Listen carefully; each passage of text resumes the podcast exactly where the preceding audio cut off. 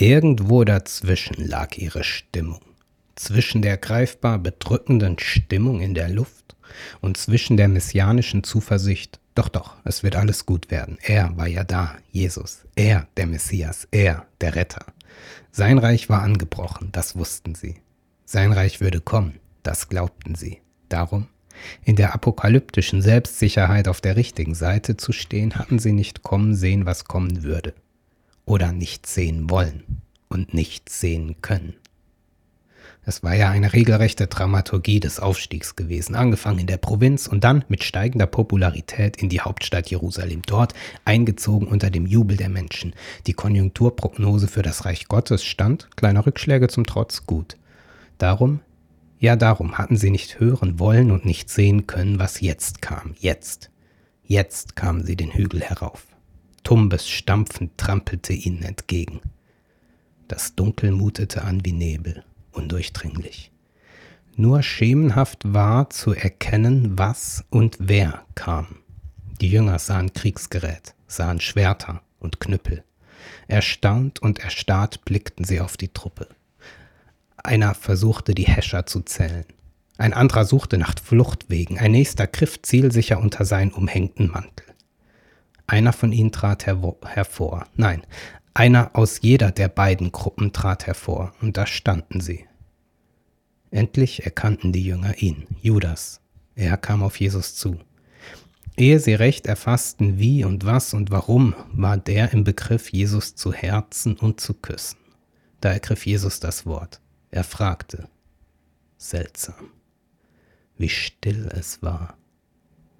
Dem Waffen- und Sandalenlärm zum Trotz. Stille Nacht, bis diese Frage klang. Judas, Willst du den Menschensohn wirklich mit einem Kuss verraten?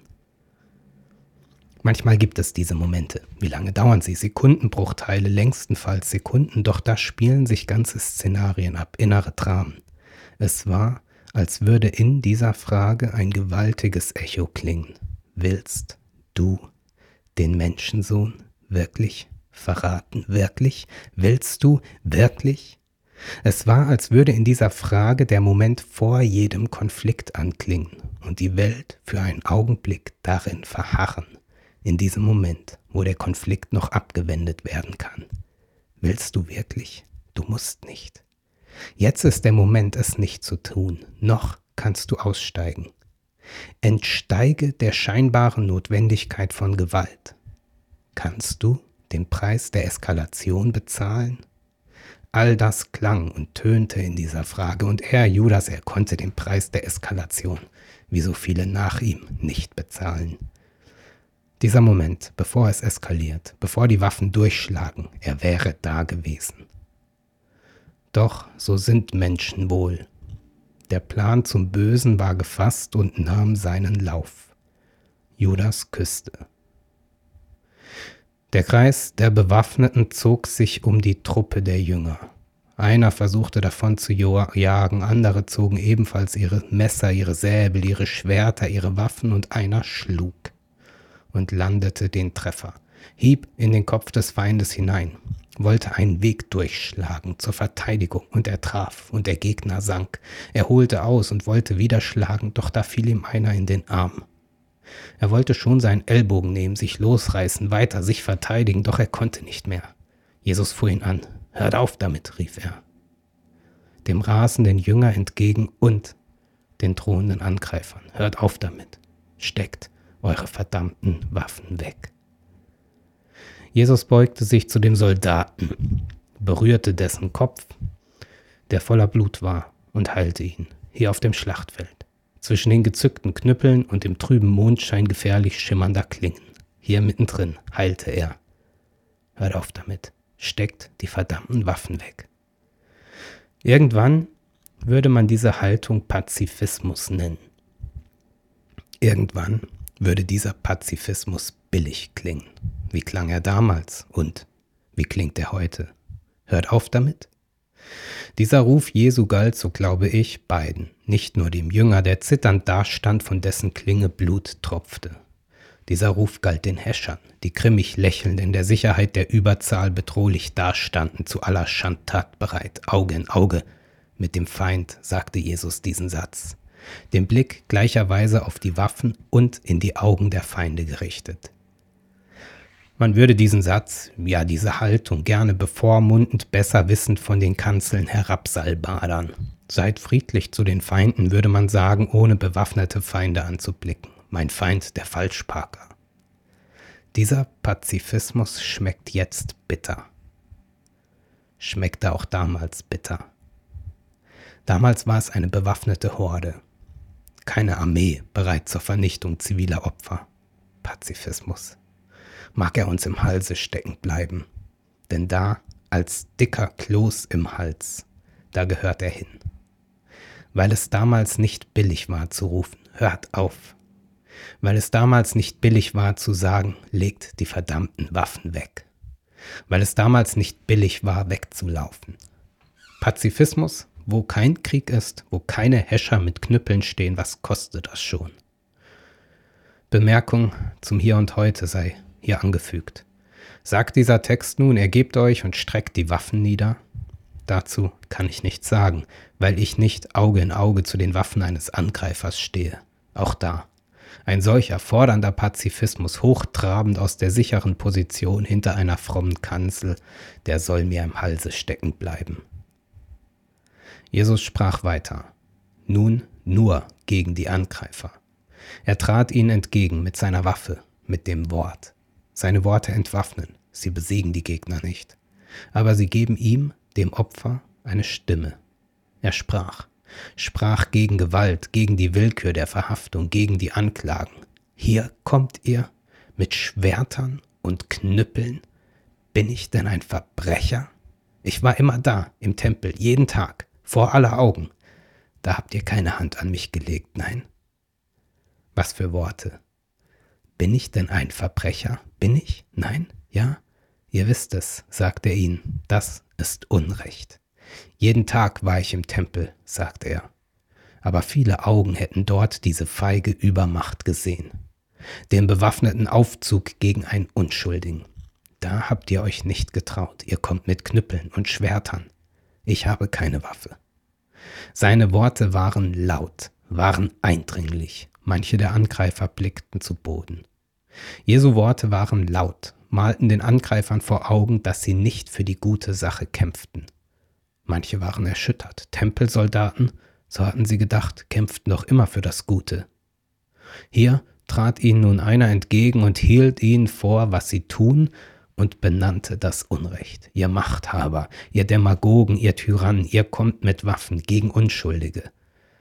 Da, wo alle es sehen können, da tut ihr fein und im Verborgenen wird sich der Kritiker entledigt. Als wäre die Nacht schwärzer geworden, dunkler, nebliger, als würden sich alle langsamer bewegen, unklarer, unsicher. Wieder sprach Jesus, einen Schritt ging er ihnen entgegen. Jetzt, sagte er, ist eure Stunde gekommen, und die Finsternis tritt ihre Herrschaft an. Das, was ihr tut, ist Finsternis, sagt er ihnen. Ebenso, und dieser Gedanke schmerzt mich tief, auch das, was er jetzt tut, wird zum Teil dieser Finsternis. Mir kamen die Tränen, als ich diesen Satz in unserer Zeit las. Vielleicht flossen diese Tränen auch damals beim Verwehen dieses Satzes. Die Finsternis tritt ihre Herrschaft an. Wie schlimm, wie furchtbar und wie real. Etwas zerriss in diesem Moment. Später, so schreiben die Evangelisten, zerriss der Vorhang im Tempel, der das Allerheiligste vom Rest trennte. Man interpretierte das so, dass nun die Verbindung zu Gott hergestellt war. Man interpretierte es so, dass Jesus die Sühne bezahlt hatte und die Menschen endlich zu Gott gelangen konnten. Beim Schmecken der tiefen Traurigkeit dieses Satzes, die Finsternis tritt ihre Herrschaft an, will ich diese Zerrissenheit noch einmal anders verstehen, dieses Zerreißen. Dort, hinter dem Vorhang, wohnte Gott, so die Vorstellung. Der Vorhang zerriss, als Jesus starb. Und was wurde sichtbar dahinter? Was? Wer saß dort auf dem Thron? Wer? Niemand, keiner oder keiner mehr, kein Gott auf dem Thron. Das Geheimnis hinter dem Vorhang gelüftet. Etwas zerriss in diesem Moment die Vorstellung, dass thronend über den Dingen, lenkend, Marionettenfäden führend, Gott das Böse doch nochmal weglenkt. Sie führten Jesus ab, brachten ihn weg, übrig blieben die Jünger. Einer folgte in großem Abstand, andere liefen weg. Andere blieben stehen, voller Erschütterung über die Dunkelheit der Nacht. Das war's, so düster.